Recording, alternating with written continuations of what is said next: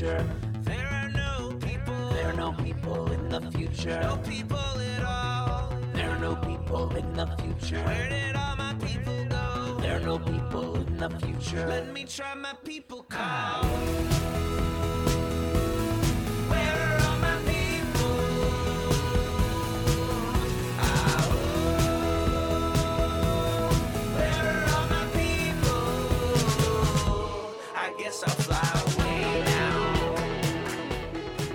Hey, everybody, everybody, welcome, welcome. It is Monday, April 18th. It's getting to the, past the middle of the month, past tax day, or I guess it is tax day. There you go. Welcome to Raging Chickens Out to Coop Live. This is Kevin Mahoney, creator and founder of Raging Chicken. On Out to Coop Live, we talk to progressives, activists, and troublemakers of all sorts, right from our own backyards and from across the country. And you can join us at the end of the week for our Friday Politics Roundup, where we break down the good, the bad, and the ugly in state national politics. And you can also check out our once or twice monthly The Wednesday Show with Cyril Mychalejko. Cyril, of course, is a progressive columnist from the Bucks County Courier Times and the Intelligencer, and he is also now the editor in chief of the Bucks County Beacon, folks. There you go. He joins me about once a month, maybe twice a month, joins me to drill down into Bucks County, Pennsylvania, and international politics. You can get all our shows by subscribing to our podcast on Podbeans, iTunes, Spotify, wherever you get your podcasts. You can support this show by becoming a patron for as little as five bucks a month. Head on over to patreon.com slash rcpress and choose your membership level. But you can help us out right now. It won't cost you a dime. Head on over to our YouTube channel if you're not there already. Smash that subscribe button, like the stream for the show, and hit that notification bell so you know every time we go live. And this is a brand new initiative here, Raging Chicken. If you want to help us end the domination of right wing money tipping the scales to the extreme on our school boards and in our communities, well, we've made that easy. Simply drop a donation to the Raging Chicken Community Fund at ragingchicken.levelfield.net, like level the playing field. That's ragingchicken.levelfield.net. Help us support community organizing and school board candidates that our communities and our children deserve. You can also join our Discord server for information on that. Check out today's show notes. And for more PA Progressive Talk, tune into the Rick Smith Show's live stream at 9 p.m. Eastern. On his YouTube channel, Twitter, Facebook, you know, wherever you get a stream, you're going to find Rick there. For information about all his shows, head on over to the thericksmithshow.com for the latest across all his platforms. And you got to check out the Sisters of the Night Caucus podcast if you haven't already. If you haven't already, get out from underneath that rock, all right, folks? The amazing PA women stirring the political cauldron behind this podcast rock the house, and they know where the bodies are buried. Make sure to follow them on Twitter at, at the Night Caucus. That's at the Night Caucus on Twitter, and subscribe to their podcast on Anchor, Spotify, iTunes, or wherever you get your podcasts. And attention gamers, the Game Inn is a Quakertown based black family owned gaming store. They're friends of the show and they've got everything from retro N64s and the latest consoles, video games for all platforms, collectibles, action figures, Funko, Funko Pops, blah, blah, blah, blah, can't even speak tonight. And kids get a discount if they get A's in their report card. Come on, how you beat that? Check them out on their Facebook page and follow them on Twitter at, at the Game In. If you got a question about a game, looking for something hard to get, shoot them a message or drop them an email at thegameinpa at gmail.com. And a special shout out goes to Jonathan Mann, who wrote our intro song, There Are No People in the Future. Check out all his great stuff on his YouTube page and follow him on Twitter at, at Song Day Man. That's with two N's. That's at Song Day Man on Twitter. Well, I'm looking for some really uh, ahead to one heck of a few weeks ahead. Um, next week on the show, everybody's little show notes. Next week on the show, we've got Daisy Pitkin um, talking about her new book, On the Line. Um, as I said, that book is freaking awesome, and I'm so glad she'll be coming on the show next week. And a couple weeks, I don't think I'm going to break the news quite yet uh, because we're making sure we got a solid date, um, but we got a couple other guests that you're going to be looking forward to hearing um, in the weeks ahead. But that's the weeks ahead we got here tonight. Tonight's episode of Out to Coop Live, I welcome Brett Wilkins to the show. Brett is a staff writer for Common Dreams. And prior to joining Common Dreams in 2020, his articles focusing on issues of war and peace and human rights have been published on Counterpunch, Antiwar.com, Asia Times, Telesur, Mondoweiss, and Velo, uh, uh, Venezuela Analysis. He is also the communication coordinator for the San Francisco Berniecrats, an Our Revolution affiliate, and was a member of Collective 20, a socialist writers collective whose notable, notable members include Michael Albert, Medea Benjamin, Noam Chomsky, and Bill Fletcher Jr.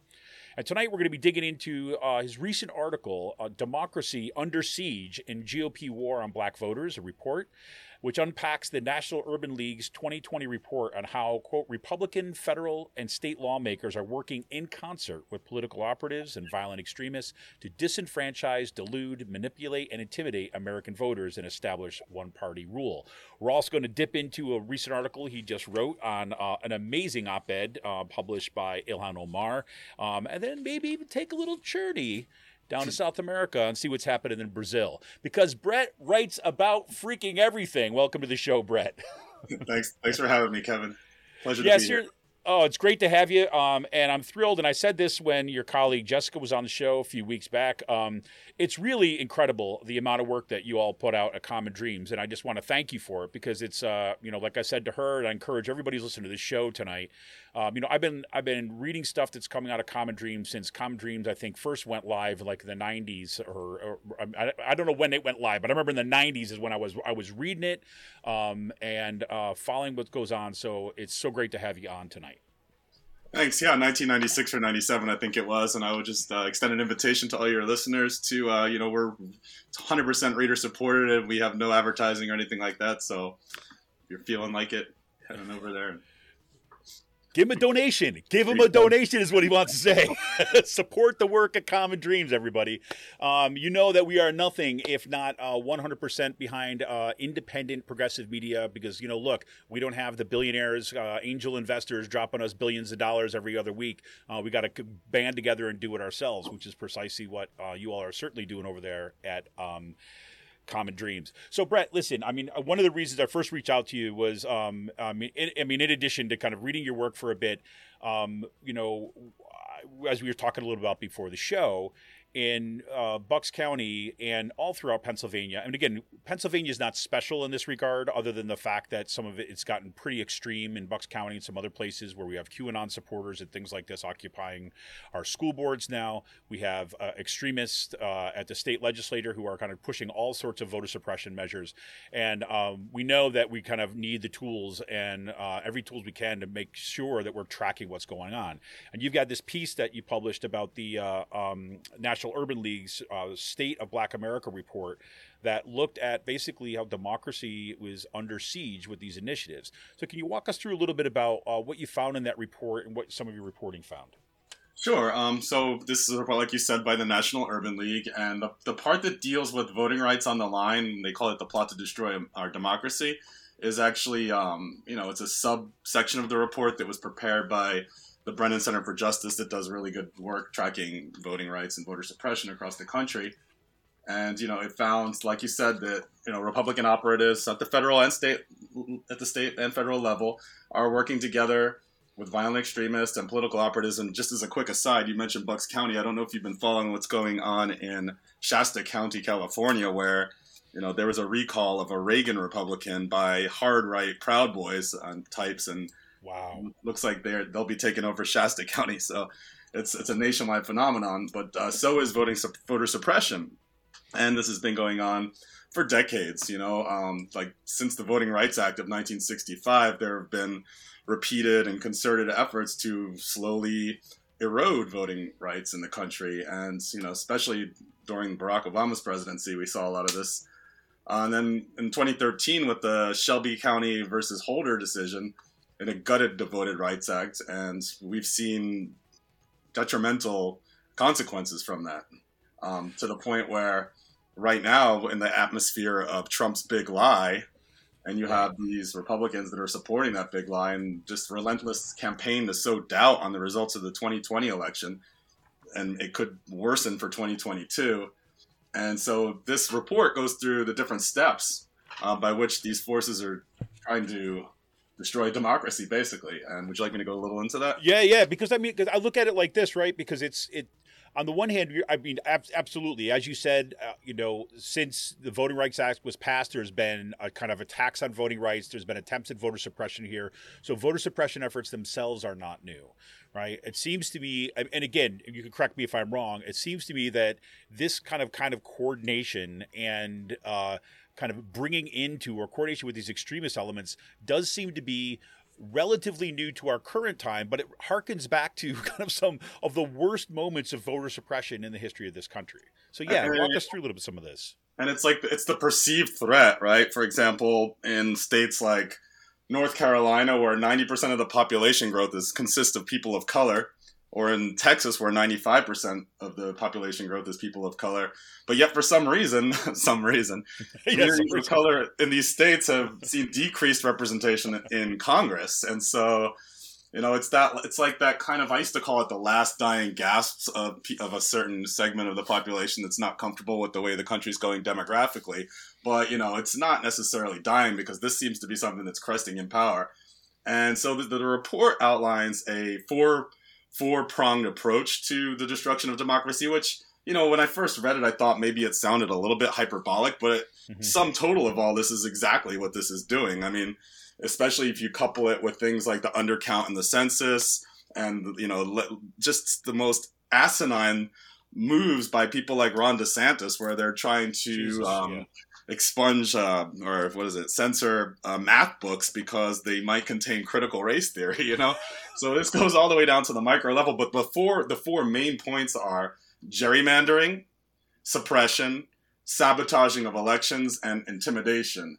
And so we just talked about the you know the population growth of people of color not being represented or in, in Congress. Well, one of the main ways that they do that is by gerrymandering maps, or we, we should come up with a better name for it. Maybe just say rigging or something, because that's Yeah, That's because yeah, is, exactly. I, mean, I understand the like the nostalgia of gerrymandering as a term and where its origin and stuff like that, but let's just call it what it is. It is like literally rigging. Yeah, calling it what it is is good. It's like during the 2016 and 2020 uh, Democratic primaries when uh, they like to use the word shenanigans to describe what they did to Bernie, but I'm like, that's it's a little bit more severe than shenanigans, right? Right. So you know, at, and at the, at the ballot box, there's so many different ways that they that they block access to the ballot um, by shortening the window of time that you could apply to deliver mail ballots, limiting absentee voting rights, um, you know, restricting assistance in returning voter mail ballots. They make that seem like it's some kind of nefarious thing when you know, ba- ballot harvesting they call it. You know, we do it all the time in California. And um, you know, harsher voter ID requirements, which we see in state after state. Um, you know, voter purges, which I don't think it's controversial to say that the 2000 election, people like to blame Ralph Nader and those 571 votes in Florida, but there were tens of thousands of eligible voters in Florida that were purged from the voter rolls simply That's right. because their names were too close to somebody who was a felon, or sometimes it was like they wanted a, a time frame. And so all these things, you know, or like ridiculous things like the Georgia voter suppression law, where you're not allowed to hand out food or water to people waiting in line and limiting early voting, just thing after thing to restrict access to the ballot box. And we see this in state after state. Um, between January and December of last year, 19 different states passed 34 laws, um, which was the most significant legislative assault on voting rights since since Reconstruction, really. And 2022 already the year is young, but there's already been at least 152 bills introduced. And in addition to that, states that allow lawmakers to pre-file bills ahead of the next legislative ses- session We've seen 96 bills in 12 states that would make it harder for voters to cast a ballot. And so then you have, you know, then you have the third prong, which is election sabotage. And, you know, there's different ways that they do that. One is by discrediting the vote. For example, after a record turnout of black and brown voters through mail in and absentee ballot, you know, voices, voices from the right have falsely, falsely accused of fraud. And there's other ways of doing it too. I don't know if you've noticed, but in Texas, um, so far, we've seen counties in Texas that are, you know, just discarding an inordinate number of Yep. mail-in ballots. Um, it's it's uh, in 120, uh, there- a 17% rejection rate across 120 counties, and um, that's according to an investigation by the Associated Press that my colleague Kenny reported on last month. Um, so we see that, and then there's there's uh, the fourth prong. Well, you can, you can introduce new outcomes too. You know, like stop the steal audits, quote unquote, air quotes there, based on Fraudits. We call them fraudits up here. Love it. Love it. You know, these are based on conspiracy theories and lies. So that's you know, you know, even the the Arizona one by that they found absolutely nothing. Well, now I think they're trying to find a way around that by passing a law that says that I think I forget exactly what it was, but like the Republicans can appoint the people that they want to do the audits or something like that. I don't. I'm not exactly. Yep. Then, then what you do after that, after you've blocked the ballot box, you can establish one party rule. And again, I thought that sounded kind of hyperbolic, but you know, all these things together, you get you got these people and they're recruiting their followers to run for these local positions that oversee the polling places and vote counting and the audits and whatnot. And so, who's to say? Like, I think um, Trump has filed a uh, he's our he's uh, endorsed whoever's running against um, Judd Kemp in Georgia. You know, who's a right wing dude. He's not, you know, Yep. but because he had the, the audacity to actually uphold, you know, the election laws there, which you know gave the victory to the rightful to Biden. You know, he's trying to get rid of him, and I and there's a candidate running, I think, in Wisconsin. That's basically she's pledged that you know, or Michigan maybe. She's pledged that hell yeah, like I would totally have gone along with the with the stop Yep. the steal, you know. And so those are the four, you know. Oh, and then there's intimidation of election officials, and yeah, This is something that- let's throw the intimidation in on, on top of You it, right? you got to. And so there's a survey that said, you know, one in six local election officials have personally experienced threats, and these are some of these are horrible. Like they're threats of violence against them and their family members, including elderly parents and children. And you know, some of them have reported that the, the persistent harassment has made them leave, flee their homes, and hire counselors for their traumatized children. And so, you know, they're and plus they're not the most highly paid people in the first place, and it's Right. stressful. So there, there, there's a w- real worry that um that you know that there won't be enough election officials. So all these things, you know, one, one, one in five local election officials said that they were very or somewhat unlikely to continue serving through the 2024 election, according to the report. So this four-pronged approach that they have is, you know, it really does pose an existential threat to democracy if we don't do something about it. Well, and it and it uh, you know, I look at all those things that you just laid out, right? That are kind of from this report. And it also seemed when you step back from it and look at these things, each one of these things individually is like a battle on its own right. When you step back of it, it's like the general sense that it feels like you're left with is like there's just people are going to be put at ease or, or not are made uneasy about the election, right? Everything is going to be have a little shred of doubt that's over top of it, a Mm. little shred of fear over top of it, a little shred of kind of like wondering, you know, what's real and what's not. And that's the precisely the context that is opens it up for all sorts of kind of autocratic rule, right? For kind of like the I, I mean, I hate to put it like in these terms, right? But it's like it's it's the setup for the strongmen. I'm thinking about like Masha Gessen's stuff on kind of like autocracy and things. We're saying like you know you that's part of the setup, right? One of the things that we uh, we learned like Timothy Snyder also had his book where he's talking about this too as well. Where you know first you you cast doubt and you make everybody doubt the base things, right? So you don't know what's real and what's not, and then when people actually go to vote. Right, they can't even be sure if their vote has been counted. Right, and then you have all sorts of questions about fraud and corruption come up when it's really the very people who are saying the other side is corruption that they're the ones who are full of the corruption. I mean, it's it's like such an incredible chaotic situation. It's it's unreal. Yeah. It's like I No. know you are. Yeah, it's it's it's it is, and it works. That's the sad thing about it. It, it really does. We see it time and again, and it's worrisome. Well, and we don't learn, right? I mean, one quick story, and then I want to I want to I want to kind of talk about some of the consequences of what we're going to do about this because.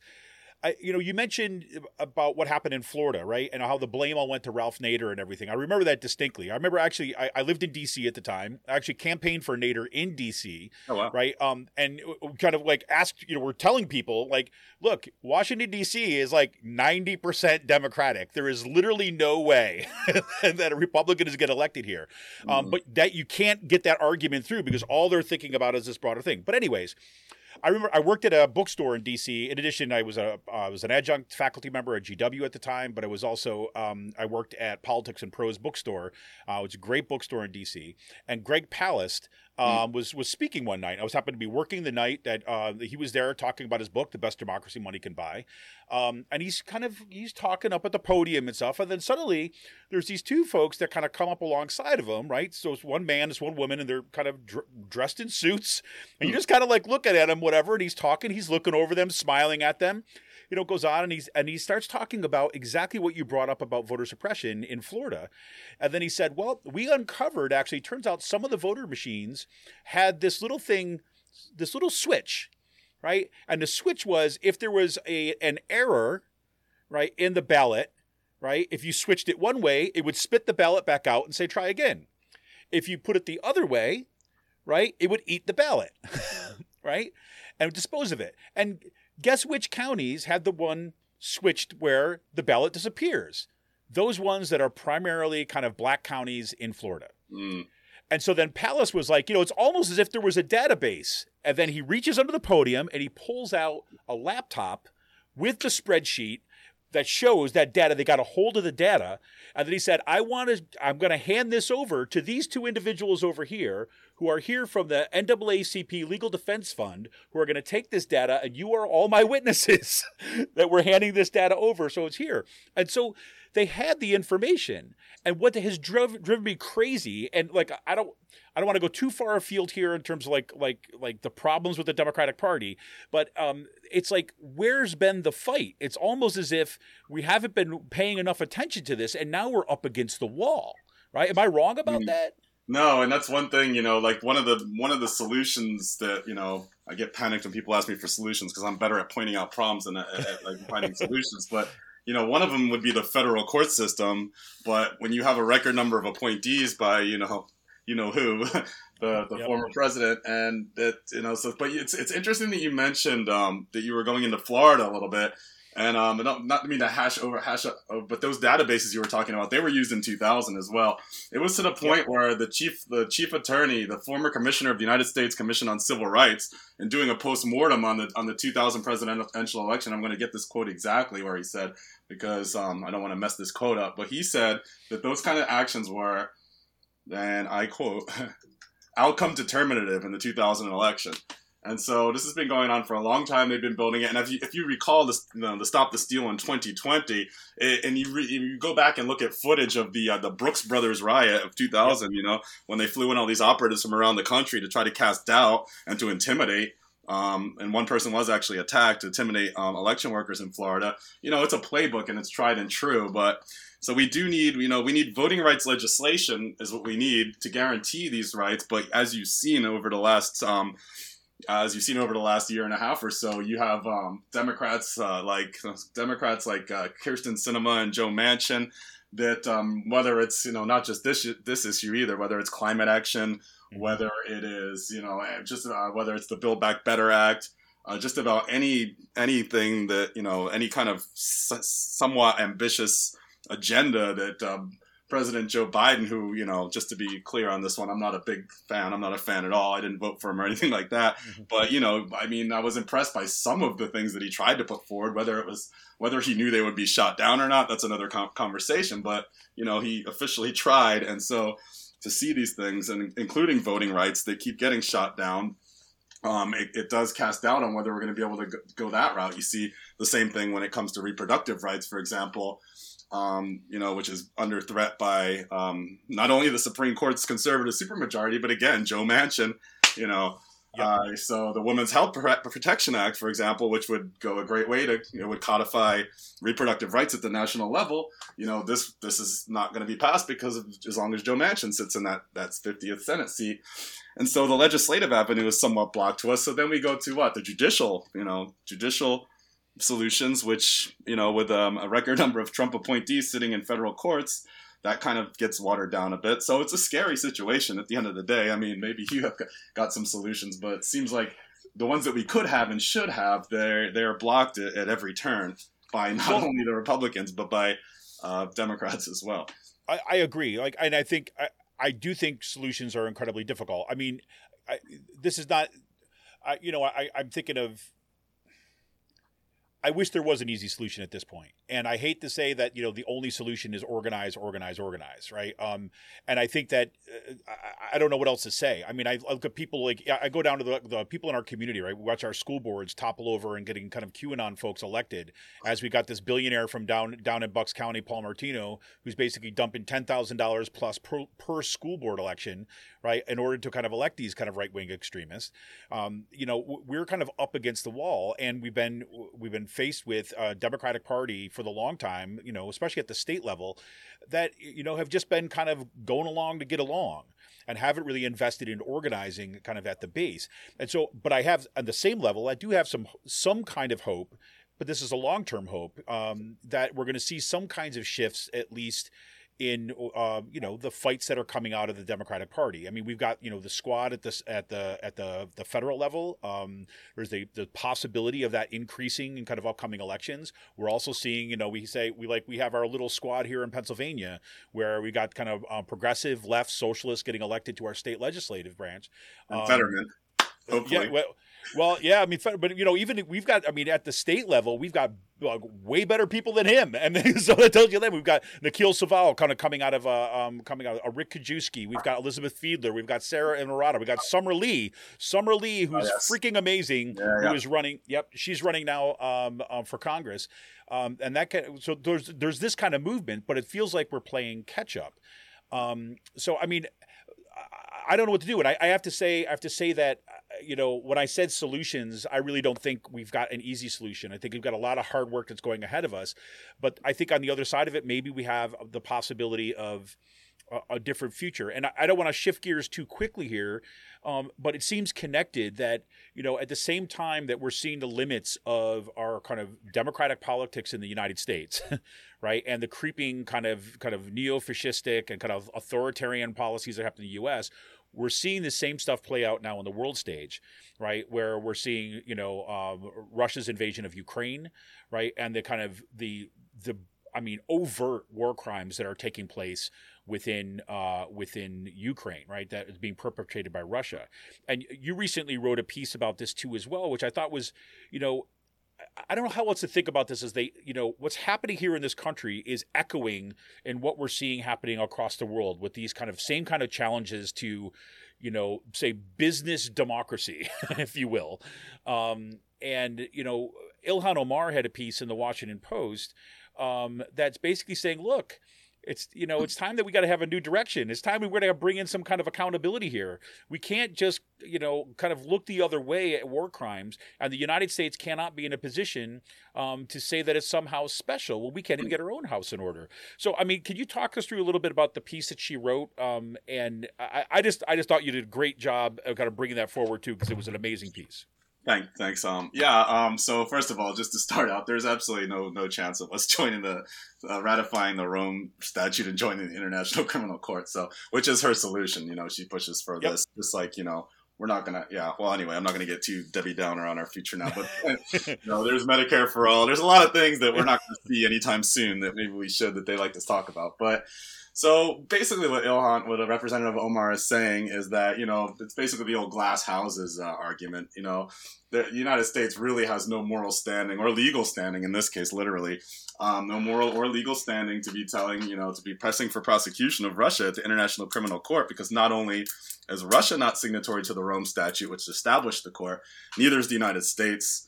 Um, neither is Ukraine, for that matter, um, nor are some of our closest allies like Israel and Saudi Arabia, who have been accused credibly of committing war crimes on their own. But well, Bill Clinton back in um, 19, back in 2000, right before he left office, he actually did sign the the Rome Statute. Um, but he was concerned. He said, you know, and they always, regardless of their party, they say the same thing.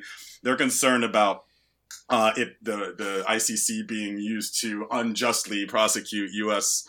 alleged U.S. war crimes, when then really what they're saying is we we want to shield ourselves from accountability from actual war crimes. So uh, Clinton advised Bush. He didn't send it to the Senate for ratification, and he advised Bush to do the same. And of course, Bush was more than more than happy to oblige. Um, you know, the breakdown of the rule of law we saw under that administration from Guantanamo to Abu Ghraib to dark sites to legalize or legalized attempted legalization of torture. And so the Bush administration went a step further. There was a law passed in 1999 that prohibited congressional funding of the ICC. Um, the Bush administration went a step, or it wasn't the Bush administration, it was Congress under the Bush administration, and Bush signed a law called the American Service Members Protection Act, which um, banned um, it bans cooperation with the court. It banned training of court um, uh, personnel, and it even went so far as to authorize military action to secure the release of any American who might be detained on or by, by behalf or by or on behalf of the court. They called it the Hague Invasion Act. Um, the, the, Obama administration gave lip service to respecting the court's mandate and whatnot, but made no real steps to join the court. And uh, Donald then came Trump, who was so infuriated by the prospect of the ICC under um, former head prosecutor Fatou Bensouda, who really had the t- the, uh, the courage to you know consider not only the Taliban and uh, ISIS war crimes in Afghanistan, but announced that the United States would be investigated as well. So Donald Trump's administration just slapped sanctions on the ICC and same thing, you know, when they tried to look into Israeli alleged Israeli crimes in Palestine. And so, you know, these sanctions have been lifted, but now we have a new ICC head prosecutor from Britain who, um, Imran right. Khan, I believe his name is, who, or is it, yeah, no, sorry, Imran Khan is somebody else's, uh, Karim Khan, I think. He said he's not even going to investigate the United States anymore. So even if, you know, even if we were to be part, subject to it, it seems like if a country is powerful enough, it gets to get away with its war crimes um, without being investigated. I don't, they've never investigated Saudi, Saudi. I don't think they've investigated Saudi Arabia and Yemen. I don't think in, in with their actions in Yemen, and I don't know how the um, investigation of Israel is proceeding. But so yeah, there's just a, a, culture of impunity around this, and basically Ilhan Omar is saying, you know, if we truly believe in prioritizing human rights and enforcing international law, then how can we not be a part of the court that upholds that law? And so now, of course, now that it's Russia that's committing the war crimes, you right. have like Lindsey Graham. They're like, oh yeah, the ICC. You know, uh, to be fair, actually, Lindsey Graham's always been a bit better on the ICC. You know, sometimes these people like Neil Gorsuch is really good on Native American rights, and it's really, like sometimes these awful the weirdest yeah. this one like subject that's like they're really good on, right? But um, so so I mean, she's just basically saying, "Don't be a hypocrite." And she's gotten in so much trouble before. Um, you know, when she last year was attacked not only by Republicans, but she was also attacked by Democrats for that time when she was like, "Yeah, you know, the it was when the ICC was um when they were when it was a debate about redress mechanisms for victims of war crimes committed outside the ICC's jurisdiction. She was attacked for demanding the same level of accountability and justice for all victims of crimes against humanity. Right. And she said, "quote." For unthinkable atrocities committed by the U.S., Hamas, Israel, Afghanistan, and the Taliban, unquote. And she was just pilloried for probably putting all those, you know, and if you had to look at it by sheer number of people killed, I mean, or, you know, sheer number of countries that have been bombed, attacked, or invaded, I mean, there's no comparison between the U.S. and Hamas and the Taliban, you know. Right. But, um, so she's, you know, it's a thankless, it's a thankless job that she has. Um, there's horrible accusations against her, and when she says these things, um, but you know, she's just basically saying, "Don't be a hypocrite." Well, and I think it's it's interesting that she's putting this piece out now because I think you know again, I mean she's she's been willing to be like the tip of the spear on these issues, right? You know, and look, she's she's no dummy. Like she doesn't say this and think like, oh, you know, uh, you know, I'm just gonna it's free speech. Everyone's gonna have their own opinion. No, she knows the attacks are coming, and she knows that some of them are coming from inside the Democratic Party. I mean, I remember when you know right after I never forget it, like uh, right after like uh, she was elected and uh, uh, the the the Nancy Pelosi became Speaker of the House, right? They're all they're all ready to kind of go forward with this agenda. Their first piece of legislation got buried, right? Because Nancy Pelosi decided it was going to be more important. Like it was, I think it was on voter rights. I think it was on voting rights. And I think the first uh, piece comes out. Well, no, no, no. Uh, Ilhan Omar just said something about Israel, so therefore the Democrats are going to spend their cultural capital, right, going after Ilhan Omar, right? Are you talking the For the People Act? Is that what you're talking about? yeah, about? the For the People Act, exactly. Yeah, yeah, right, right. And so they spent like a week and a half going after Ilhan Omar, and nobody reported on the For the People Act, right? because yeah. it was like that. So I mean, but at the same time, it's like okay, but she's still out there pushing it. And I, what I'm curious about, I'm just get your thoughts on this. I mean, again, this is purely speculative at this point, but there's because of the kind of outpouring we're seeing, um, kind of in Ukraine right? Um, and the kind of support saying we got to put some end to this. There's got to be some accountability here. I'm curious if uh, what you think about the prospects are about uh, you know edging closer to some sort, I mean, whether it's not the ICC, edging closer to some sort of kind of international kind of kind of like uh, kind of court or something to hold this accountable, right. and putting pressure upon the U.S. to become part of that. Uh, I mean, I, again, I'm, I I realize that even as I'm saying this, uh, it, it's verging on the edge of fantasy, but I'm yeah. curious, like what your thoughts are. I, I mean, I, I, see it more. I see more of like a, a piecemeal, case by case for maybe embracing of maybe even the concept of universal jurisdiction as long as we're not the ones in that universe at the time.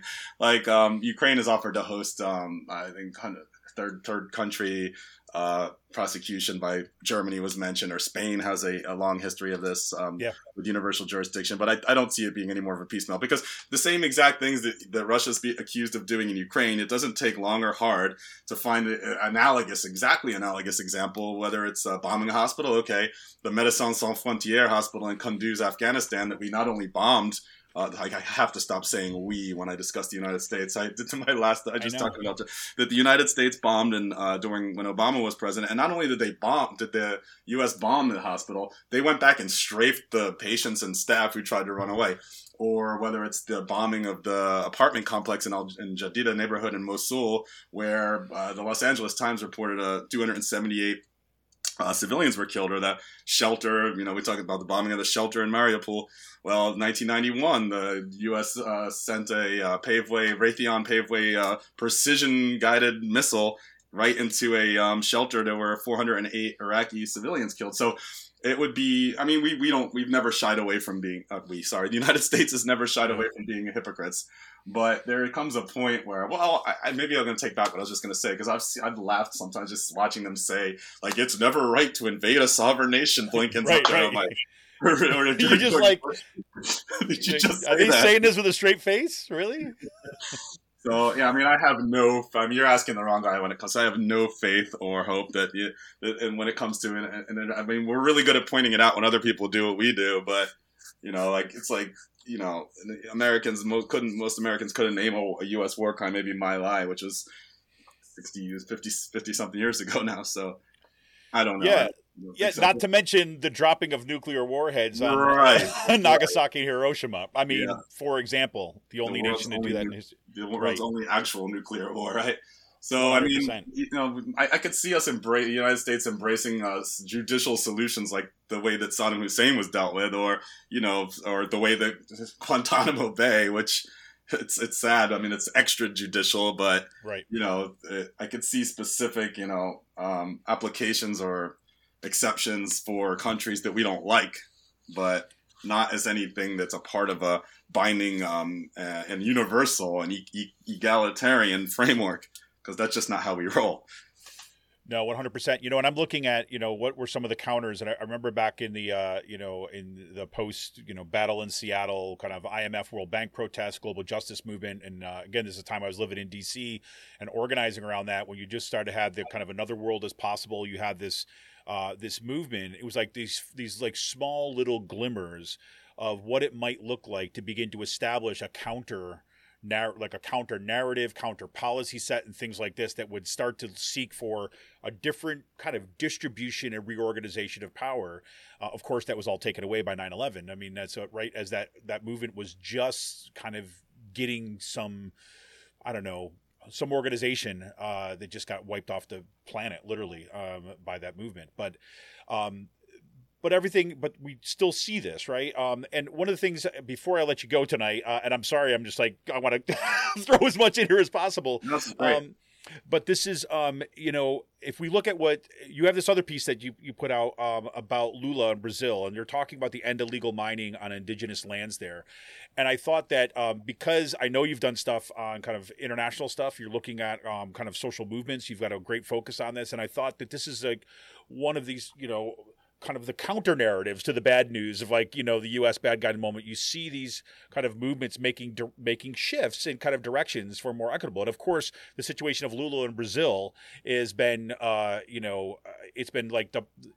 I don't want to belittle it by calling a political drama, but it has been a, a, a knockdown, drag out struggle um, to shift the politics of Brazil um, from what we see far right burn down the burn down the Amazon, you know, burn down like the rainforest versus an emergent kind of people's movement um, that's here. So can you talk us through a little bit about that article? Um, sure, I know sure. I'm not leaving you with a ton of time. I'm sorry, but no, I really no, wanted to talk about this. It's all, it's all good. Um, well, what's going on is it just ended. Actually, it was a um, it was a ten day or it was almost two week free land camp, um, largest gathering of indigenous people. They say in the world, but at least in Latin America, eight thousand people. And like I would say, let us be under no illusions. Okay, so the PT was in control under Lula and under um, Dilma Rousseff for um, for a dozen years or more, and you know there was record deforestation and record. Um, but um, that being said, um, it was more. I would like it to. The, I would liken it a little bit to Democrats and Republicans in the United States, where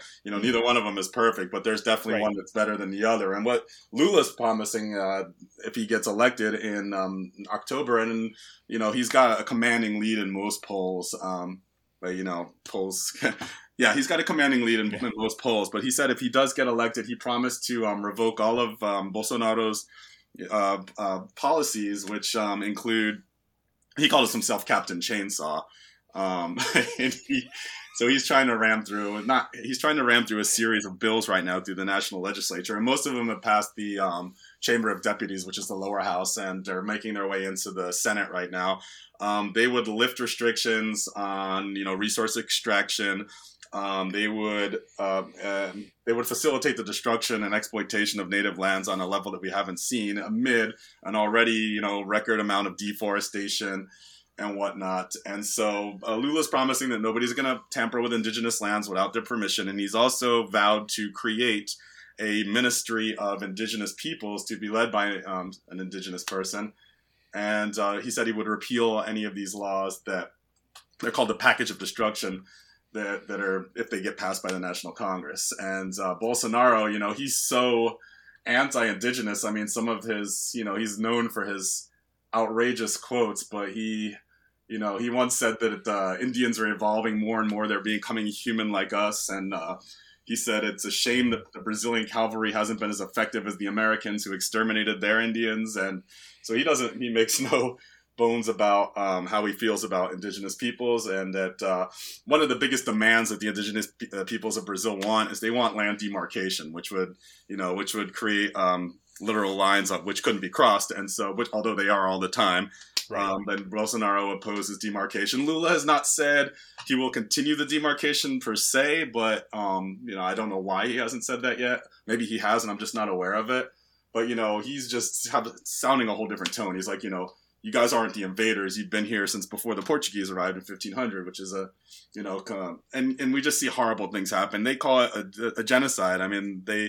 they're- It's not just state forces; it's um, the illegal miners, uh, Ill- uh, illegal ranchers, um, indigenous peoples are killed. Uh, people are killed all the time there for defending their land, for defending their water, and so it would definitely be a welcome change. And to say nothing of the fact that Bolsonaro doesn't really believe in um, climate change and so many other things. So yeah, I mean everybody's. And I mean, like I said, uh, Lula's not perfect. The PT's not perfect. I per- my I personally support the PSOL, which is a socialist party there, but they're not. You know, they don't have that much national power, and it would be an immensely, it it would be an immense improvement for Lula to return to the uh, Plana Palacio Planalto. So we're rooting for him. Yeah, fingers crossed, man. Um, well, listen, Brett, I appreciate you taking the time tonight so much, and like, I'd love to have you back on the show um, to dig down into. Uh, so, uh, I mean, especially like, I, I literally have a stack of your stuff here, and I'm like, Oh, you know. I, I, there's no way I we can talk about all of this, so we're gonna try to pick out a couple things. Um, but I appreciate so much your, I mean, your your international reporting. I mean, the piece right now, people should check out. There's a, there's a post that just went up. I, I don't know if it was like, I think it was earlier today. Um, looking at uh, here, I'll get you the exact title for it. This is a report details how community utilities can usher in green energy transition. Um, just a fantastic piece of kind of you know drilling down into some of these reports. This is the excellent work that they do in Common Dreams. This is excellent work that Brett's doing over there. Um, so I'd love to have Big back on the show, kind of in the you know in the coming weeks and months, because uh, it doesn't look like the controversies and the pol- the need for kind of political change is going anywhere fast. So. That's for sure. Well, thank you so thank you so much for having me, Kevin, and I'd love to come back. Oh, that'd be fantastic. All right, everybody. Uh, this was uh, Brett Wilkins tonight, everybody. Of course, he is a writer over at Common Dreams. You can check out all his great stuff. The links are all in tonight's show notes. Um, do check out the article that we uh, talked about tonight. We talked about his piece. Now, so look at this. I got got to get it out from my stack. Democracy Under Siege, uh, GOP War on um, Black Voters. The report from the National Urban League. Uh, Omar's uh, article, Ilhan Omar's article, U.S. hypocrisy and ICC hamstrings justice for Putin's war crimes. And Brazil's Lula vows to end illegal mining on indigenous lands, and that was just like all in like part of a day that he wrote. So head on over and check him out. Brett, thanks again for joining us tonight. Uh, appreciate it, and I'll look forward to having you back. Take care, Kevin. Thanks. All right, here we go, everybody. Thank you so much for joining us tonight. Um, you, of course, check us out next week when we'll have Daisy Pitkin on to talk about her book On the Line. Um, check us out on Friday for our politics roundup. And don't forget, like this, head on over to uh, patreon.com slash RC Press. Help support the show. See ya!